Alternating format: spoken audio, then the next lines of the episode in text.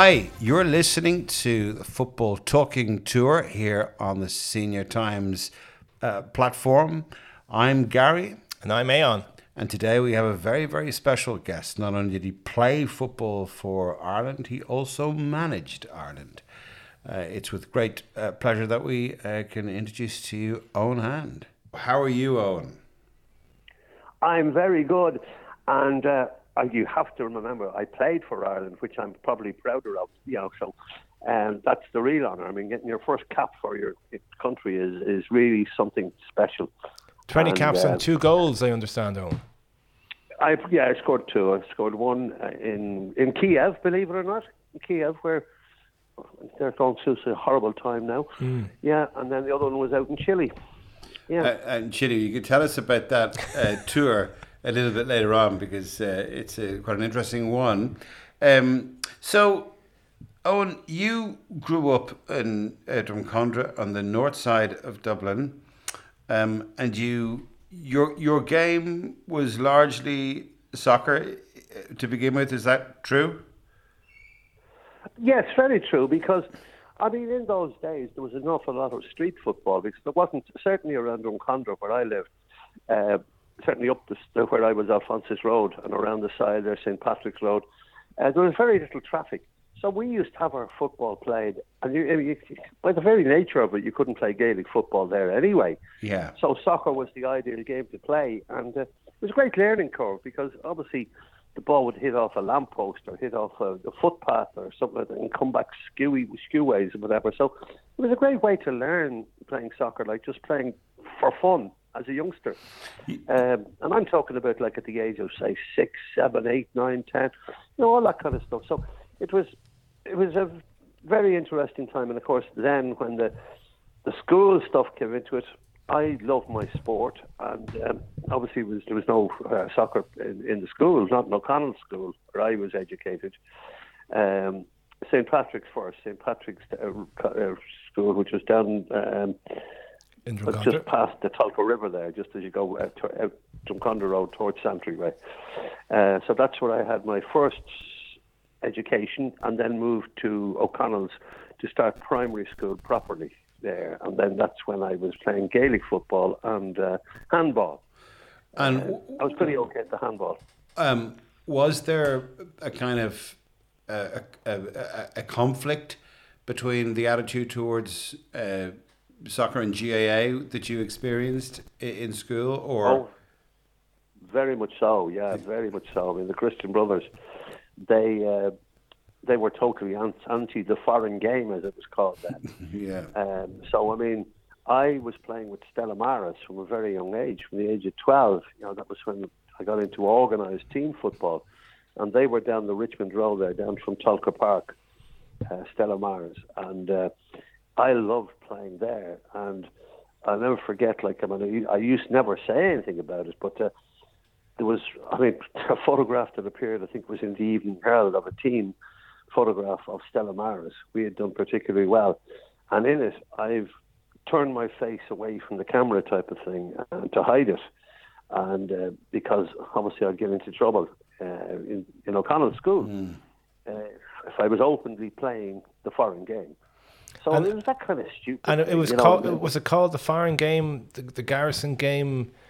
John Giles describes him being himself being called a corner boy. You're a corner boy going up to Dalymount Park. I mean, what were they? what were they trying yeah, to? Any, insulting, any insulting comment that they could think what, of. What were they insulting? What were they like for people who are maybe I don't know not Irish listening to this or of a younger generation? What were they trying to imply because you played soccer? Well, well, they were kind of just saying that you're representing a country that was uh, we were continuously at war with, you could say, which was England, and that we'd only gained our independence and whatever. You know, they talk about the 1916, and that all came into it. So you weren't being patriotic, you know, if you were playing the game that they invented, type of thing, which you know is is is a fact. Um, and so it was that legacy that was there, and this, I mean, ridiculous that it should be still around in the fifties type of thing, you know. But this wasn't just this, this wasn't just comments, Eoin. This was brutality. Oh yeah, oh yeah, sure. I mean, I mean, I took some physical hidings from uh, Christian Brothers for the, there was always an excuse made that it wasn't because I was playing football, but it was, or because I was playing soccer. But it was. It'd be something about your homework or something, and the punishment was much, it wasn't relative to what you had done in schoolwork. Uh, to a point where my father had died when I was 10 years of age. So this particular brother, Brother Curtin, his nickname was the Bull because he was built like a bull.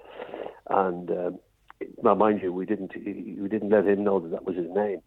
But uh, he took a well, I mean, he started beating me up basically, and my brother actually told my mother because I was afraid to tell my mother, you know, so because my father is gone. And uh, he was a bully. I mean, he really was a bully when you think about it, picking on me because I had no father uh, to come and defend me.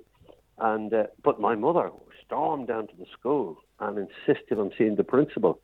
And he was called in in front of us and, you know, admonished for doing this to me. Like the principal was a fair man and he did not see that this was justified.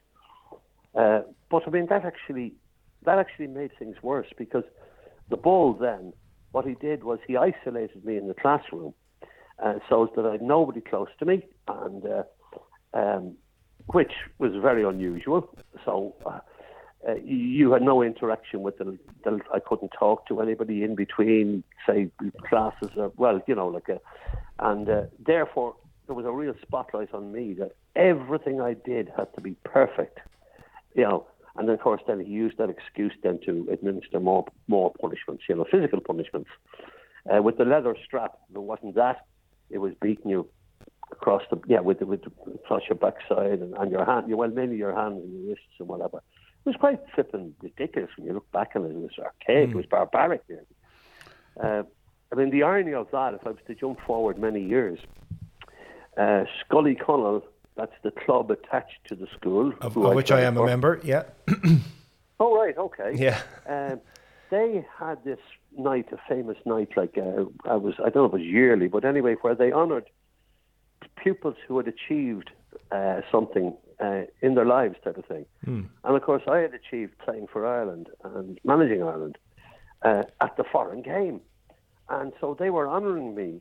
Uh, and it was somewhere over, I don't know, somewhere near the South Circular Road, Harrington Road, or something like that. Anyway, this reception was, or this kind of big dinner. And they said, and listen, you'll be delighted to hear that we've got Brother Curtin coming along. He's attending, and he'll be sitting beside you. And I just went, I said, What? I said, If he comes anywhere near there, you will not see me there because I will not attend if he is coming. You can give it to somebody else. I thank you for honouring me and uh, acknowledging, but no way will I attend because I think I could be had up for murder if I attended. Because wow. I have grown up and I'm a big guy now. He's older, and I could I would possibly just give him what he gave me you know, so forget it. Of course, they didn't invite uh, the bull Curtin to that particular function, and it all went off well. So that so so clung to you.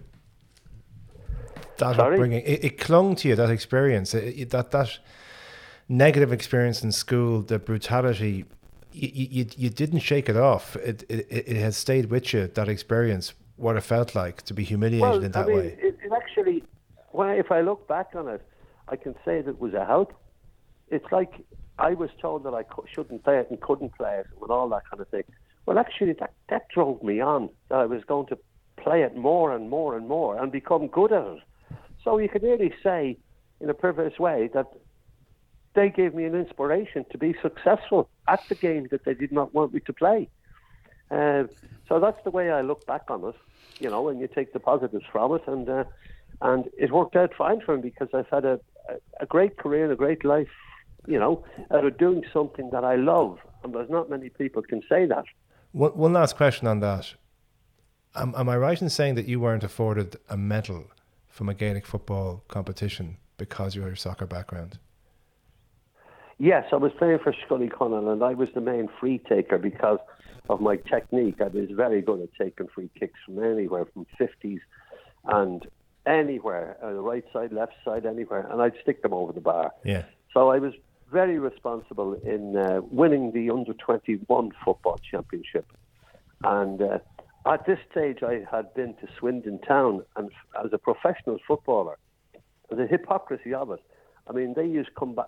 They used get me back over to play in these as they as that competition went on. I came back from Swindon. In fact, I wasn't telling Swindon Town. I was just said I was going home for uh, something special, and I'd play. It's a bit stupid to do that because if I got an injury playing Gaelic, well then I'd be in trouble.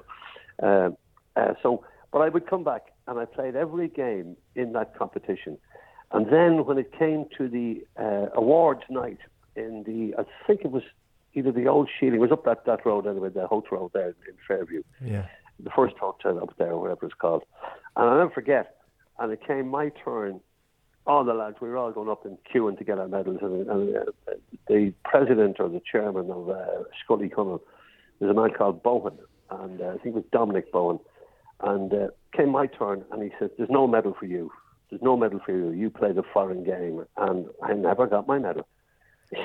Which I, I thought was my God, there's a hypocrisy if ever there, if ever there was. But I mean, that's the that's the attitude that prevailed there. And you know, when you look back on it, as you say, trying to explain it to youngsters now, they'd say, "Nah, you're making that up. That couldn't be. That's so ridiculous. It's not true." But it was kind No. of embedded in, in Irish culture generally, wasn't it, uh, Eoin? I mean, uh, I know uh, a, a journalist, a guy who was a footballer and a journalist that we both know. Uh, Who but- could you be possibly referring who are we to? talking to? But he he he yes, did I do know who you're talking Yeah. about. So we're referring to. Uh, he did refer to this whole idea of official Ireland and being spat at, uh, sort of playing Gaelic. But I always get the feeling that he wasn't, that this wasn't one of uh, his more kind of poetic flights of, of, of, of descriptive prose, that this was probably pretty much accurate. Yes, well, I mean, yeah, the, the, the same guy that we're talking about.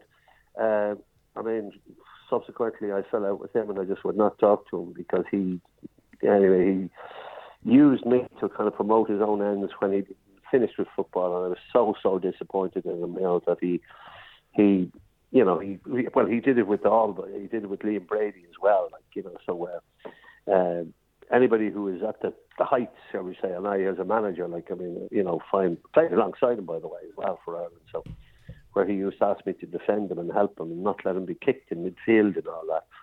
And uh, I'd say, shit, no, I will, yeah, yeah, because I had a reputation for, well, I was, I played the game fair but tough, Yeah. and uh, I did not have uh, any problems about making sure that he wasn't hit by anybody. So I'd intimidate whoever was marking him, and they'd go away. You know, so uh, so that's, that's that's funny. But no, um, getting back to it, no, he wasn't exaggerating about that time. I mean, you could you could pick. I'm sure I'm sure there was lots of other young lads that could tell perhaps even worse stories. Yeah, I know. Did Liam Brady get? Um, he was pretty much suspended out of school for uh, playing for the Irish Youths in a match against Wales, wasn't he? That's right, he was, yeah. And again, that's another great example of, I mean, Liam was a great talent, I mean, very skillful player. And I'm sure he got, I mean, it, I'm sure it gave him a drive to be successful, which he was very successful. He's one of Ireland's best ever players. Uh, you know, and he was given, he was given the, the time and the, the, the uh, I suppose the, the, by, by those who cared about sport in general to be able to nurture his great talent as a soccer player. Uh, and of course, he wasn't big physically, so I mean, soccer did suit Liam much more than Gaelic football ever would. That's not to say, of course, he would have been a very good Gaelic footballer. You don't necessarily have to be a big Amazon or whatever. It's not the word. Uh, uh, but um, anyway, but uh, no, I'm sure Liam would say the same thing that he was driven on by the fact that he, he had, to go, had to go through that sort of experience as well. Was there was there any conflict ever a conflict within you? Oh, like when you, you go to England, then eventually you're, you're playing for Portsmouth, you're you're you're an international. was there ever a conflict within your head about representing this country that has treated you so poorly? Like you're you, you you come back, you're playing in Dalymount Park, you're, you're wearing the green jersey, you're standing for the anthem, you're you, you're playing under a flag, but the game that you're playing has been so poorly treated by official Ireland and the attitude that teachers have shown to you as a young person has been so negative. I'm always interested in the fact that you know Giles has come back and done his bit for, for, for, for Irish football. You've come back and done your bit for Irish football. Was there never a sense within you that you'd almost want to reject? Um, you know, uh, uh, Ireland to a degree, but you were coming back and, and playing and representing this country that in many instances, you know, the, uh, the the the official attitude of this country was not positive towards you and the game that you that you loved. Well, I mean, no would be the answer to that because, I mean, playing for your country is such a big thing. You can't play for your country.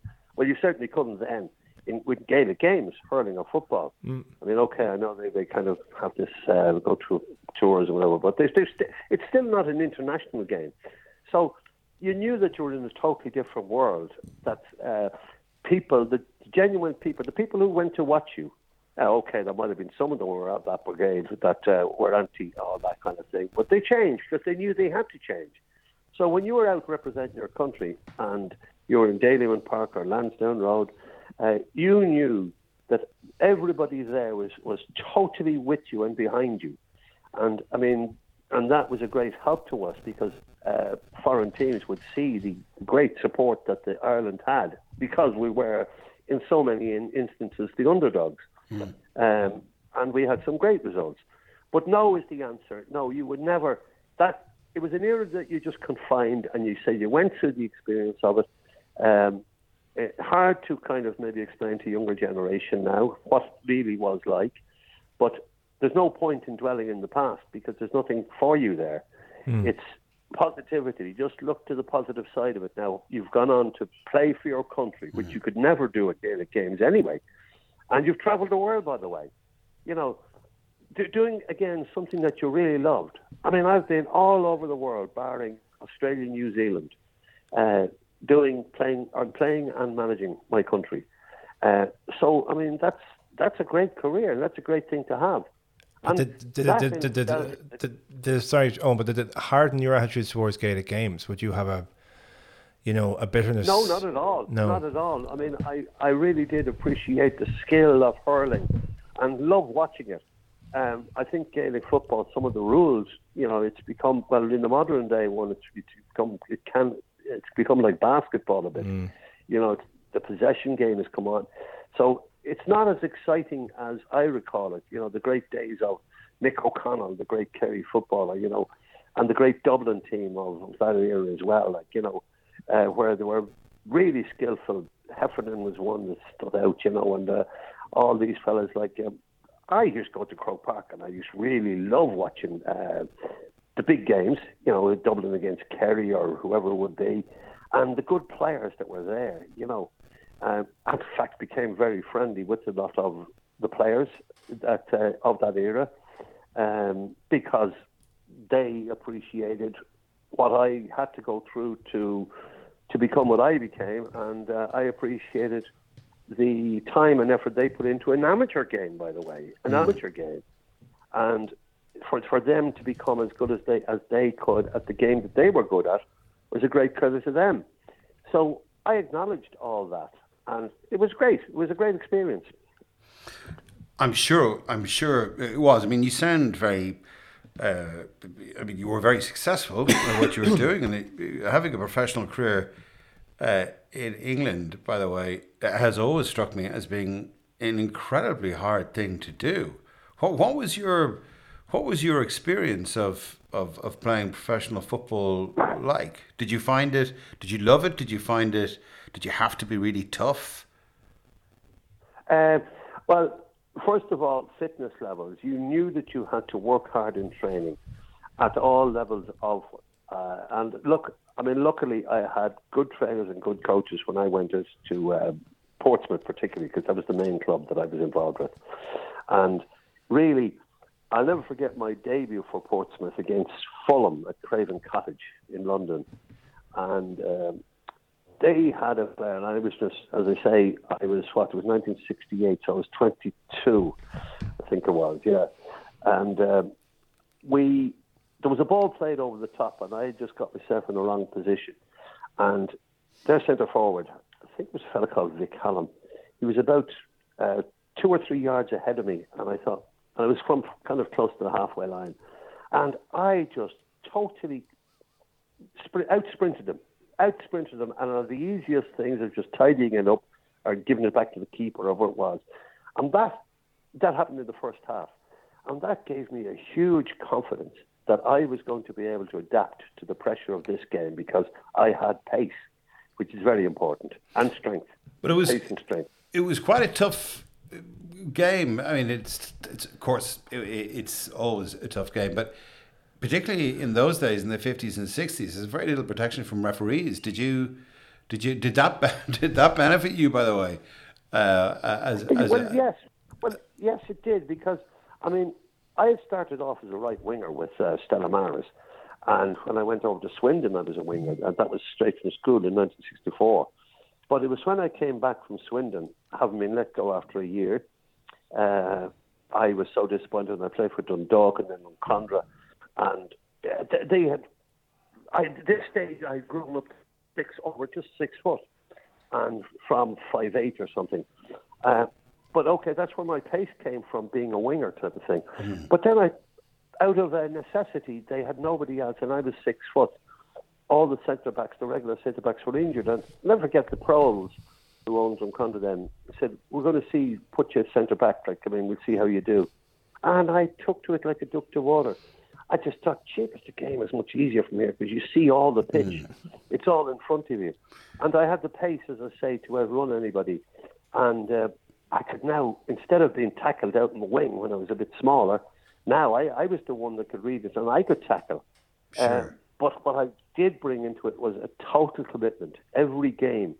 So you were there to win by fair means.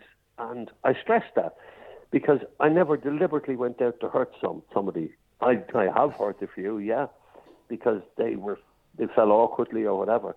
But I would tackle really hard to win that ball, fairly, fairly. And I'd say, you know, I would be very proud to say that that's always been, you know, to, to play the game total commitment, in total commitment. And okay, then at least you can say that when you come off, if you've won or you've drawn or whatever, or you lost, you can say, could you have done any better? Well, you couldn't have tried any harder. You could say, yes, you could have done better because you made mistakes. But it was never through lack of commitment. But that was that so, was, was I mean, that something within you, Eoin, or was that something within the team? Did, did, did I sometimes wonder? Oh, well, no, the, no, yeah. No, a good manager would, would make sure that there was a, more with total commitment than those who were not. Now, unfortunately, you always had the skillful players. We had a fellow called Mike Trebilcock, was his name. Uh, Trebilcock. Uh, he had scored two goals for Everton in the FA Cup final. Oh, a few years before that, and anyway, Portsmouth did a big spending, and they they bought him. And Mike was a very good goal scorer, but away from home, Mike didn't fancy it he didn't fancy being tackled. He didn't fancy. And I remember, I remember having rows with him and saying, "For God's sake, you're costing me money. You're not bothering." The manager was no good. He was just useless because he wouldn't address him because he was kind of oh, he'd come from Everton, you know. Uh, but I would because, as far as I was concerned, I was out in the pitch and I saw him not trying. I said, "For God's sake, you're not even flipping breaking sweat when we play away from home. You're a joke." And I'd like to think that maybe I helped him a bit. But uh, no, that was in his nature. I mean, he just would not. Mm. If he didn't fancy it, you still get it today. I mean, great example with the likes of Pogba now with Manchester United, uh, and a lot more players there. But uh, uh, that was something that I would never tolerate as a manager when I went into management as well. Never tolerate. So you're in Portsmouth for, for, yeah, sorry. Yeah, I was at Portsmouth for. Yeah, you're, you're uh, Portsmouth for yeah for eight uh, kind of well eight years. Um, well, I told them I'd gone, I'd gone back. John mm. Giles actually, I'd come back to play with Shamrock Rovers, and uh, Portsmouth asked me to come back because uh, you know I'd had a row with Ian St John, and that's why I left Portsmouth. Otherwise, I'd been quite happy. And John, to his credit, like he didn't stand in my way because my family were still in Portsmouth, you know, still living there. Um, you know, it was, it was no, it was a big, it was a big move to sort of say, well, okay, you're coming back to Ireland and uh, buying a house here and all that kind of thing, you know, which the money, by the way, wasn't. I mean, I think when I went over to Portsmouth, I was 45 quid a week in mm. 1968. Now, that stage, okay, I had been working down in the fruit market and I was earning something like 12 quid a week and getting a fiver playing for drums at the time. So now to get 45 quid a week to go full time, wow. You know, compared it to these days, like it's, uh, but it was still very, very good. Um, and then 11 years later, after my break, and because I've, I've uh, gone back to Portsmouth second time, as I said, um, I think I was on about 120 there, something like that. So, I mean, like, playing for your country meant 50 quid or something, you know, Right. um, 50 or 60 quid. So, money was never, I never, because I was doing something I loved. I mean, I can look back and say that I did make mistakes because I never uh, sold myself higher than what I was offered. You know, I just accepted. They'd say, we, "We're giving you this. This is your salary," and I'd say, "Great, okay." At least I'm being kept on another year or another two years or whatever contract-wise. But that was never my guiding thing. It was never my first thing was to get oh, more money, more money, more money. Never, because as I said to you earlier on, I always looked on it on the way that I'm doing something that I love. How many people can say that? Mm. You know, how many people are in jobs that they love? And but I could. So I mean, that influenced me a lot. You seem to have a very positive attitude uh, to, to towards it, uh, uh, Eoin. Uh, in relation to your, your playing career, very honest kind of kind of attitude. Um, what made you want to go into management? Uh, and what was what was? Did you feel that you were a good leader of men? Did you feel that you you, you that it was well what you knew as well, so you had to get a job, but you presumably had a very strong sense of wanting to wanting to to lead, yeah. Well, yeah. I mean, I because I loved the game so much and had put so much commitment into it, I was very analytical of managers, the various managers that I played under, and I would always wonder why did they do that? Why did they not do that? So I would take the good points and the bad points, and I was always thinking, well, if I ever get a chance to to to run a team, I'm I'm learning from this as I go along and I took coaching badges as well because again I was thinking, well, I'm, if, what am I going to be doing after football? Um, not thinking that I would go on to have the success I had as a manager because obviously there's much fewer managers than there is players. But uh, no, I think that helped me greatly in so much as that, and I really did analyse the good and the bad of every manager that I, in my opinion, that I played under, and then with my own thoughts on the game. I would take all the good points that I got. That was a very good idea what he did. I said, or else I, I'd never do that what he did there. The way he addressed that player, the way he treated that player, uh, and that stood to me because I was always kind of thinking about the game. I was always wondering about uh, what went wrong in the game and how the manager judged it afterwards. If he abused us for totally wrong things that, in my opinion, he shouldn't have, and maybe praise those things that went, went well.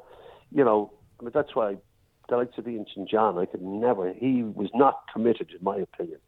He'd only turn up on a Friday at Portsmouth, uh, having been God knows where during the week. And then he'd just say, right, we're playing so-and-so tomorrow now. I want you to go out there. I thought, this guy is not, he's not, he's not bothered about it. And he'd just say, right, now, come on. I want, you've got to go out and win the game. And you're thinking, we've done no preparation for this game. We don't even know what tactics he, he wants to play. And that's what led to my rows with him, uh, which forced me to leave and go to South Africa. Sponsored by Expressway. With My Expressway, free travel pass holders can reserve their seats online at expressway.ie or at our ticket machines in stations. Think you're not smart enough to own a smartphone? Well, think again and think Doro.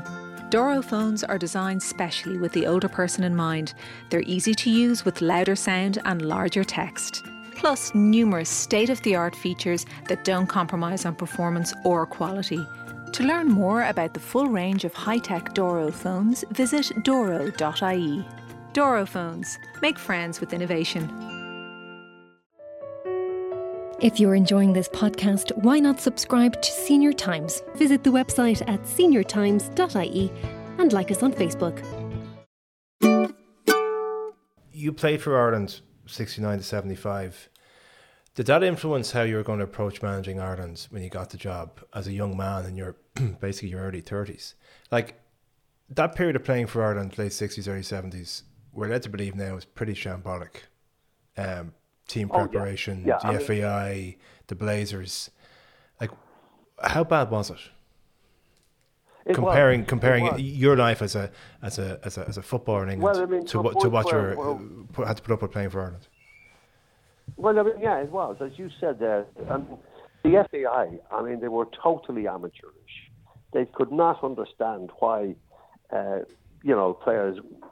I mean, the way they would arrange uh, games abroad, the travel arrangements would be the cheapest way possible. I mean, highlighted by the trip we went to play Brazil uh, in whatever year that was, was 74, I think it was. And uh, we, we got thrashed 8 0. You know, we, and honestly, we were, it was lucky there was only eight. We were absolutely shattered from the travel arrangement. I mean, when we played that game, half the lads were just, they hadn't had night's sleep, they hadn't had anything. We'd only arrived the day before. We had to fly another journey up to a place called Belo Horizonte, and we got hammered. And it was just, and I thought, oh my God. And then we went on to Trinidad and Tobago, and the Blazers were having a great time, you know, in, in Rio de Janeiro. Oh my God, this is great. Oh, but they didn't have a clue.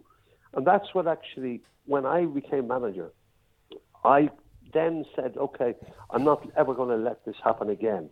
So, you know, after I experienced that. Uh, and it was earlier in my, in my early years as, as Ireland's manager. And I took on the job of organising the travel with Ray- Treacy, God rest his soul, Ray Treacy of the travel agency. And I got Ray involved, and I would get him to organise the travel. And I used to have huge rows with the treasurer of the FAI, Charlie Walsh was his name.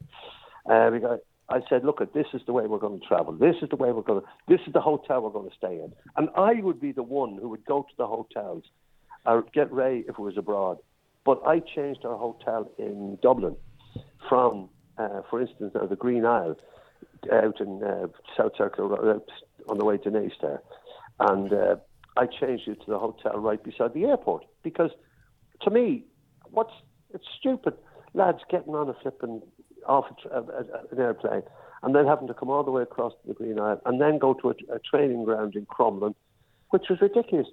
So that made sense to me. The, the hotel at the airport, and then I asked their, uh, the Aer Lingus people to be able to use their training facilities. They were delighted. So we trained right beside the hotel. And that was that to me was just common sense. Oh, okay, oh, Eoin. Now we have three. We have three urban legends that we need you to confirm or deny, right? And you don't have to make any comment Yeah. on them. All right. Ray Treacy is quoted as saying that he played 42 times for Ireland and 40 of them were against Poland. And the suggestion is that there was some romantic link between an FAI official and Warsaw, and that's why Ireland played Poland so often. You know, it's true. It's true. true. It's true. It's true. It's true. It's, it's ridiculous because there was Graw with uh, not just one guy, one one blazer, but uh, a few of them. No names now, no names. But anyway, so you can confirm Yeah. that there was Yeah. romantic, and that was the reason why Ireland played Poland so often. Well, was it love at first sight or lust at first sight? well, which one? Which one? Um, Oh, I and know. moving swiftly. No, no, I've got two more. I've got, I've got two, right. So that's confirmed. Yeah. Number two, Yeah. there's a suggestion with the Chile trip in 1974 that Eamon Dunphy tried to encourage everybody not to go on the Chile trip by handing out leaflets at the training ground in Crystal Palace, and then somebody got injured, and he got called up and he went. Uh, John Giles, I never forget that. Yes, he was he was going on about that and whatever, and he was saying. Pin- sorry, this is Giles, Pinochet regime. The, uh, he, he wanted Yeah, the, the team right, to, yeah. to boycott Yeah, the Pinochet regime. Where a lot of people were killed in the stadium and all that uh, under that uh, whatever that insurrection or and uh, um, but uh, yes, that's true. And I never forget John Giles just said to him, uh, he says. We're, we're, we're leaving now for the airport. Are you coming to play for Ireland or are you staying here? Make your decision. Make your mind up now. And Dunphy jumped on the bus. And that was it. Okay. And then he went, he came, yeah. Last one. so we're two out of three. Now, we heard a story about your appointment as manager, right? And the story is Yeah. that it was between you and Paddy Mulligan. And it came down Yeah. to one vote because one FAI official was convinced that Paddy Mulligan had thrown a bun at him on a team bus. Well, uh, I actually met Paddy recently there at a, a, a kind of a thing I was at in Dublin there about two months ago after one of the internationals, and uh, we were talking about that. And Paddy to this day swears that that's exactly what happened. Right. he, he, he swears that if he hadn't thrown that bun, he would have got the job of Ireland manager when I got. it. And I say, well, you know, then it was a costly bun to throw, Paddy. You know, was it worth it? Would you throw it again? He said, I'd throw a flipping pie at them this time. Okay, um, thank you for clearing that up, um, Eoin. Yeah. Moving on, moving on to the your tenure as the Ireland manager, uh, was in in many ways uh, very exciting and, and and quite a successful uh, time. Um, I know it, it didn't end ultimately uh, satisfactorily for you, uh, and that was hard. But but the first few years and the '82 campaign with that team that we had for uh, the World Cup qualification in, in Spain in '82, that was a really exciting time. There was some really really good players, wasn't there? Oh yes, we some very we really good players. I mean, we, you know, you think about Liam Brady with Mark Lawrenson, with John Devine, with David Langan.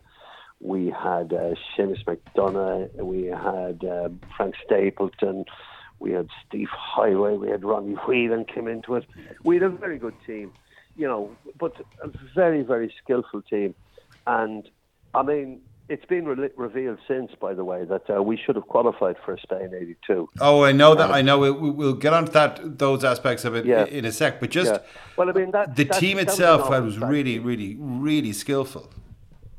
Oh yes, it was a. We were a very good footballing side, uh, attractive to watch, but we had a toughness in us. To Grealish as well, another great player for Yeah. Tony Grealish.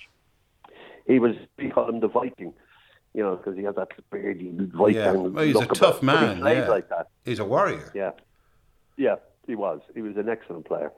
Uh, Mark, and Lawrenson, Mark Lawrenson was a gem, a gem of a player. that's right. Yeah, he. R- Ronnie Whelan was on this podcast a couple of weeks ago, and he said that the standard of the pitch in Lansdowne Road didn't help.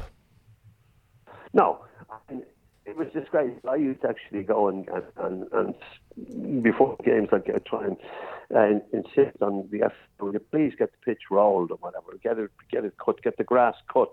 Now, okay, when Jack came in, he did quite the opposite. He wanted it rough because he did not want a passing, but that's a different story. But uh, no, uh, continuously rowing about that. But I mean, that was that was silly that era that there wasn't much attention played to the surface of grounds that you have these days. You know, I mean, remember the Markets Field, for instance, when I was managing Limerick, I actually got my own moor out and went just to embarrass them and cut about a third of the pitch, just to show there's the grass cut. You know, but Lansdowne, I would do the same. I'd go to the people then, I'd say, this, would you please get the grass cut down to a, as low as possible and get the grass level? Because there'd be scrum areas where the, the rugby boys had been scrummaging and there'd still be all the, the holes and the dents from them. You can imagine, like, after rugby scrums in on, a, wet, on a wet day, uh, the condition of the pitch in areas would be shocking. So, yes, that's true. One of the the great uh, performances and, and, and results, although you quite a few, was uh, against France in uh, in I think September '81, October '81, around then, uh, and we were three three one up. And they had Platini et al. A lot, a lot of uh, Rocheteau, a lot of very good players, um, and they would go on to get to the semi final of the World Cup uh, uh, a few months later. Um, and my understanding of it is was when Platini it was it Platini who got the goal to make it three two. He, he he pulled one back for for France, and that we ended up only going out on goal difference. Is that right? Well, yeah, I mean, it was goal difference. No, it was goal difference. A draw in Belgium would have put us there, and either I think France would have been the one that was was was knocked out, um, or Belgium. I'm not quite sure, but and Holland was in that group as well. It was a really hard group, and we had done so very well in it that you know that kind of you know that particular that particular game, actually, Seamus, uh, when it was 3 2, France were kind of, I mean, they were the favourites going into it, there's no doubt about it. But we played a really good game. And, uh, I mean, Seamus McDonagh, I remember he made a great save from Bossis, I think it was, or whatever. Bossis, Alan Bossis, yeah. Yeah. Yeah. And uh, it, otherwise it would have been 3 3. But we held on for a great win there. And I mean, everybody who was at that game remembers it, you know, because it was a historic win. Yeah. And that, as far as we were concerned, that was the win that, that was bringing us to Spain. You know, we still had Belgium to play away, but uh, you know we know what happened there. I mean, you know, that's that's. Well, to, to people who might know that story, and I remember watching it, and so do many people, and it was very traumatic. You tell us what happened that night. Well, we had heard rumours that this uh, Nazare uh, was was uh, the Portuguese referee we'd heard rumours, and Mickey Walsh was playing in Portugal, our forward, and he said that this guy he lives in luxury or whatever, and he shouldn't with his his his job. Is he's, he, there's no way. And so the rumor is that he's he's a bent referee. He takes money, and so we knew that. And in fact, I remember saying to the players, I said, lads, be very careful with this referee, with his reputation that Nick has told you about. Uh, I mean, he will be inclined to give strange decisions.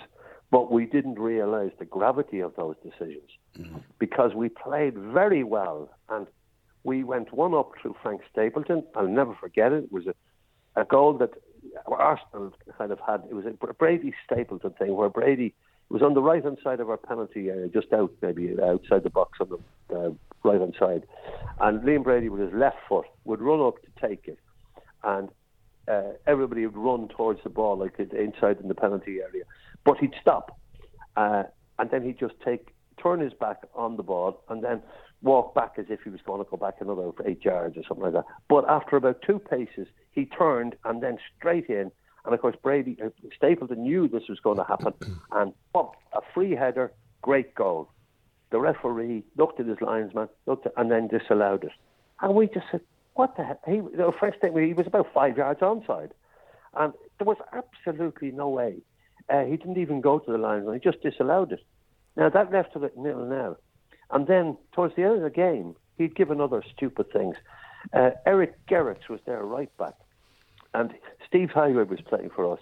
And Steve went into Gerets, and of course, next thing is Gerets went over, trying to get into the penalty area to get a penalty, but it couldn't be given because it was well outside the penalty area. But a fellow called Van der Eycken took this free kick, which never was a free kick. And now the game is, is about three minutes from time or something like that. And uh, uh, he took this with his left foot and it put it over a wall and it hit the top of the crossbar and went right up in the air. And then came down and Ceulemans came in and put both his hands on Seamus McDonagh's shoulders, on each shoulder, and pushed him down and headed into an empty net. 1 0. Well, we were just livid. And I went to the referee after, out onto the pitch, I said, We heard about you. You have taken money. You have been bribed to throw this game. Now, what I said to him, he should have sent me off and reported me. He just said, Go away, go away. we came back in the dressing room and we were just absolutely devastated because we knew that this was vital. And it turned out that it was. It cost us uh, Spain. And uh, the irony of that, by the way, was that Jack Charlton was there as an observer. And he came in, he, he, he says, Oh, lads, I've never seen such robbery. You guys were robbed. I'll be reporting that referee. But I mean, there was nobody could prove. It was his decision. In fact, there was a, a Sunday Times reporter went out, Paul Hyland, I think it was, uh, went out with the video of the game to this referee afterwards, many years later, and said to him, Can you justify your decisions you made in this game? And your man just says, No, that was offside. He said, Well, you can see, look, look, and then he says, and what about the free kick at the end? And he says, where's the foul? And he says, no, he did. He tripped him. And he just came away and he says, my God, he's a liar. Well, it was revealed uh, subsequently, I think it was the Telegraph in England, uh, because there was a huge scandal that was going on in Belgian club football. That's right. And uh, Gerets, who you mentioned, he was involved, wasn't well, he? Yeah, that's right. Yes, that's right. Yeah. But it was proven that this guy had taken money for that game. He had taken money to throw the game and make sure that Belgium won. And then we were just devastated because, I mean, all of our players deserve to go because they were and they were all at the peak of their careers at this stage. You know, the likes of the Staples, the Brady's, the, the Lawrence, and so, and they deserve to go. You know, that's why I was delighted when those who were still around when Jack qualified uh, made it. At least got to a, a World Cup, although Liam wasn't treated very well by Jack. Um, but anyway, that's another story. But th- does But it- I does it- does it hurt me, talking- back on it, Yeah. I, yeah, well, I'm looking back on it, and even now I feel kind of cheapers. What if? Yeah. I mean, we would have gone to Spain, and we know that Northern Ireland had a particularly good World Cup in Spain. Well, we would have we'd a better side. Yeah. We'd have had a great World Cup. And by and then the other big thing about that was, it's it would be the first time that we'd had a right training session, a camp, because you'd have to have a camp going to uh, uh, to a World Cup. In other words, we'd have all our players together for a long time before the games, before the first game particularly, and then through all the games. So that would have been a huge, huge boost to Irish football. But it was all taken away by Nazare. Oh, I, I don't remember that game because I I was born in '76, right? So, so I don't remember that game. Yeah. But Yeah. in doing the tour and talking to people of a certain generation, I think there needs to be almost like there's a certain generation of, of, of Irish football fan who is so traumatized by that game.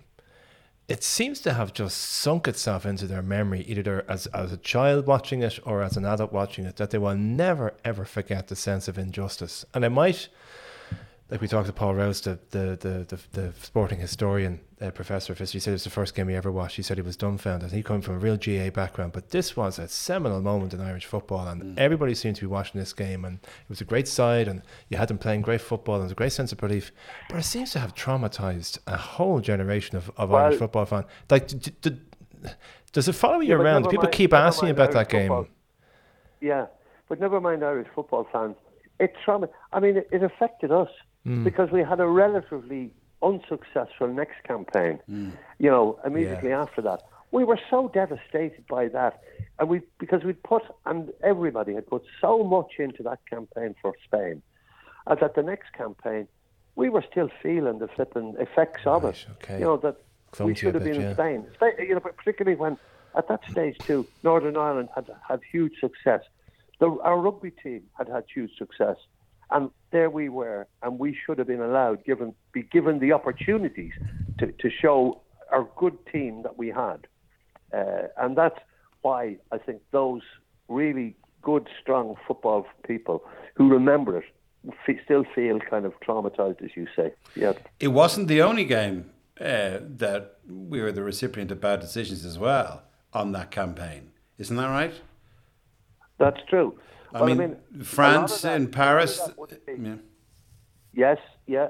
A lot of it, a lot of it. I mean, it's a, an awful pity VAR wasn't around because it could, it couldn't happen now. Yeah. There's mm. too many cameras there. There's too many visual shots from all different angles. It just can't happen now. But I actually think that the FAI had a lot to do with it because I know that, say, I think the word within the, the refereeing society or whatever you want to call it was that you know, referees that came to Ireland were not treated well. They were treated shabbily. They were treated shabbily. You know, they were put in maybe cheap accommodation. And I would know that. And I'd say, my God, the ref is not, they're not staying there. You know, so I would think that that kind of it was a spin off from that, that officials just weren't, they didn't want to help Ireland. You know, Yeah. if there was a decision to be made, it, and it was anyway doubtful, right, it would go against Ireland. It would go against Ireland. Because a lot of the other countries too, and this is also a fact, never mind the Belgian thing, but a lot of the other countries, when the officials would arrive in their country, they would be met at the airport with a um, limousine. They'd be taken to a five star hotel. And then in some cases, I heard anecdotally that they were saying, your trip will be, your good trip, if you have a really good trip, you will be given a lovely present leaving the country. Now, that means please be fair, you know, be fair to us. And I've heard of stories where, you know, play, um, refs were given Mercedes type of thing on leaving the country because you know that stuff could go on. But I mean, to me, the whole highlight of that was certainly Nazare, the Portuguese referee in that game against Belgium. You know, and that summed up that era, uh, which was really, oh my God, you know, really, as you say, you know, it led to us having huge kind of after effect on us, and Yeah. then all the supporters and all that kind of thing. Yeah, And I know that that's this day. to this day, it's the same with me. I still say, God, what if, what if, what if?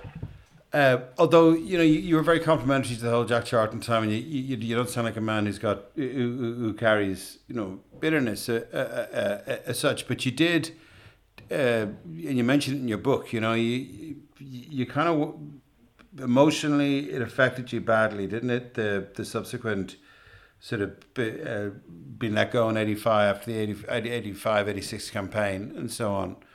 And uh, you you you you by your own admission you spent quite a bit of time you know talking to anybody who'd listen. Uh, as I think you said to me one day uh, and kind of possibly drinking a bit too much and things like that. Is it that that is am I right in assuming that that's what happened Sorry, that that's what happened. Uh, sorry, I missed that part. That, that's what what that's what happened. You did that uh, in your book. You mentioned the fact that you know emotionally it took its toll upon you. Um, how how unfortunate the whole thing was, and that uh, maybe you, you and you you mentioned it to me before that maybe you, you spent a little bit too much time kind of washing your sorrows away. Well, yeah, yeah, yeah, yeah. I think so because it, it was a huge, huge. Uh, you know, I mean, they really were a good team and they're very good players and very committed players, and I put so much into it too. I mean, I always went to see opposition. I studied them. I put an awful lot of analysis into it, and the players knew what to expect from the opposition, which was a kind of a new thing. Um, which is another story too. I mean, being being assisted by the FAI to be able to go and watch that opposition, whatever the game was before, and all that kind of thing. But uh, no, I mean, uh, the, the thing that people say to me, "Were you not? Were you jealous of Jack?" And and that's the furthest from my mind because uh, first and foremost, I I'm an Irishman. I support Ireland, and for Ireland to do well at anything, any sport, I I'm happy. And so it was great for some of those lads that I had introduced to the game that were able to, uh, you know, experience uh, success. Like Mick McCarthy is a great example. You know, um, you know, he is probably a really good example. And uh, you know, okay, Jack needed a bit of luck. You know, he needed Romania being beaten by Scotland, mm. uh, which mm. was a mm. huge stroke of luck. In fact, that's funny because prior to that match, Ireland, there were there'd been a lot of criticism of the way that Jack played it, which was the up and under game, and yeah. put him under pressure and all that sort of thing. But uh, I had gone to Saudi Arabia um, out of necessity. I couldn't get work anywhere else, but it was good. I mean, I, it was an awful thing leaving my family and all that. But I'll never forget an FAI official ringing me and saying, "We're getting rid of Charlton." This is before the Romania Scotland match, and uh, oh, Bulgaria Scotland, yeah, yeah, yeah, yeah, yeah and uh, do you want to put your name in the, in the ring? And I said, no, no, I have done my stint. I'm sorry, I just, I've done my stint. I'm moving on with my life. No. And I didn't. And Jack was being removed from the position. And then Romania beat Scot- uh, Scotland beat Romania. Uh, Mackay, or was it mm. uh, Mackay? Mm. Gary Mackay. Yeah. Gary Mackay. It was against Bulgaria. Yeah. That was a freak, a freak goal, a freak result. Yeah. Because Romania had never, they had never dropped a point at home for 25 years or something like that. All of a sudden, and Jack wasn't even interested in the game because it was taken for granted that they, we wouldn't we wouldn't qualify. Yeah. All of a sudden, we were. So, and, so you're you know, saying that they were planning on getting rid of Charlton? Yes. Oh, yes. oh, yes. First time I've heard that. Before that, yes, before that game, the FAI were definitely getting rid of Jack. Prior to that, because the, his his first campaign was an unpopular one because of mm. the style of football. It was. And there was football people ringing me, says, we won't go. And the attendances were down because of that. And, we, you know, we, we put them under pressure. Lansdowne Road was made rough and uh, the pitch was narrowed deliberately to facilitate that long ball game. Um, and it was just, you know, you ask any football person there, they said, no, they wouldn't. John Giles is a good example. John just John says, I can't watch Ireland playing under Jack. And I know, I know, I knew he'd be playing that way. And the like of uh, Shay Brennan played for Manchester United. He was another one I'll never forget. He says, "Oh, I can't, I can't watch Ireland under Jack." And there was a lot of football people at that stage, and but of course, all of a sudden, qualifying for, you know, uh, the World Cup, and then the big thing, then that's where the bonus of having the lads together and all that, and the unity that came into the squad and then beating England at Mm. Stuttgart, that's when it really took off, you know, and then, you know, it really was. And it's amazing, like the way a turn of a ball, a kick of a ball, Gary Mackay, uh, Jack Singwood, and, you know, when I look back, if you compare us out in Belgium, Jack with Romania and uh, Scotland, uh, you need that. You need things like Oh, that yeah. happening somewhere along the way, you know. So, Well, Eoin, but if look, you- if you- just get on with it. I mean, Yeah. you can't change the past. If you if you were to look back, I mean, exactly, you can't change the past, but I suppose as as football fans, like uh, we love getting as close to the team um, as we possibly can. You know, it's it's a fantastic honor to play for your country, to to manage your country. Is you know, there's only very few people do it, as you say. It, it must have felt absolutely wonderful to to have that honor. Is there is there a moment you can pick out from either playing for your country or or managing your country or since that really that really stands out to you as being something that you're particularly proud of, or where you said, you know, something, Well, you know, that well, brother who gave me a hard time Yeah. in, in, in, in O'Connell's, you know, he's Well, no. I mean, what stands out to me is uh, obviously scoring the two goals for Ireland. That stands out. But yeah. the, the one game that I had a really good game was against France again in uh, Park, where we beat them 2 1. And I, I played midfield, and uh, I had a very good game. And uh, I made the second, the winning goal for Ray Treacy. And I forget it. Like I chased a hopeless ball out to their left back position, and I won it off the left back, and then I crossed it in, and Frank scored. Uh, yeah, I think that was the first game we, sc- we we won in four years or something. Was it a big gap? I think in- it was. Yeah, I think it was, We didn't win a game in 69, 70, 70 or seventy one, and Yeah. and, and and this Yeah. was the the breakthrough game of beating a big It team like France. it was a very important and it was a huge result and a big shock us beating France. But I had a very good game in that, uh, as did everybody. I mean, because to do to do it, we all had to be at the top form, and uh, it was that that stands out. That stands out. It was a great memory. But I mean, I think possibly another great memory is also when you get the first cap. I mean, which was uh, oh, in Dalymount against uh, Czechoslovakia, I think it was at the time. Um, but I mean, always representing your country and that the feeling of standing there and uh, the national anthem out on the vein being sung and whatever, and I would sing it at the top of my voice, you know. Eh, A lot of our lads didn't know the words, and I'd be telling them the words, you know. Is it true that Terry Mancini uh, said to the the, the, the English uh, born lad who played for Ireland? Is it true that he turned around to somebody in the, in, in the uh, national anthems and said after Amhrán na bhFiann and said, "I hope I'll, I'm on it in his lung." Sorry, say that again. I didn't catch that. There was a story uh, that does the rounds that I think it was Terry Mancini that he heard the Irish uh, Irish national anthem the first time he was playing Amhrán na bhFiann, and then he turned to somebody beside him and said, uh, "I hope our uh, national anthem is in his lung." Oh yeah, that's right. Yeah, well, Henry, he started to lip read it because I, I think I, I, I said to him, I said to him, I said, listen, be seen to be singing it, will you, for God's sake, you know? And he was, he, he'd be, he'd be lip, he'd be lips, he'd be what you call it, that uh, lip reading the thing, like, uh, uh, that, uh, yeah. Well, there you go. Well, the, la- so the, that- la- the last question we have for you, sorry, Eoin, because I know I've been taking up far too much of your time. Yeah. The 3 0 win against USSR in 1974, right? Great win. Don Givens hat trick, right? Now, I believe that you were in the taxi. you were in the, you were you were getting a taxi with Don Givens with the match ball. Am I right? Outside the game. Yeah. All right. The two of you had to get back to London quick. You Yeah. had to get the flight, and you didn't shower. Mucky gear under your mucky tracksuit. You get into the taxi. Yeah. And Don Givens has just scored a hat trick in, in Dalymount Park in front of thousands of people. And the taxi driver said, Were you at the game? Is that true? Well, actually, it was actually, it wasn't a taxi. It was a, it was a guy in a car. He just, he, and he, he actually saw us there, like, and we were thumbing because we said we were so desperate. That we had to get the flight because I had to get back to Portsmouth to get to QPR, and we we were scruffy. We were this and that. We, but anyway, we were waiting for a taxi or whatever, and there was a guy in a car stopped, and he says, "Hey." You- You've just been playing the game. This is only about what five minutes after the end of the game or something like that. Yeah. And uh, we, all the people were coming out. We were running past them, and John Don had the ball under his, his, his arm or whatever. Then he just scored the hat trick. And the tax, the guy says, uh, "Yeah," he says, "Keepers." I said, and he, we just said, we, "We've got to get to the airport. We've got to get to the airport. Like, will you bring us somewhere we can get a taxi, whatever?" He said, "Geez, I'll bring you there." He says, "My God," we were telling the story.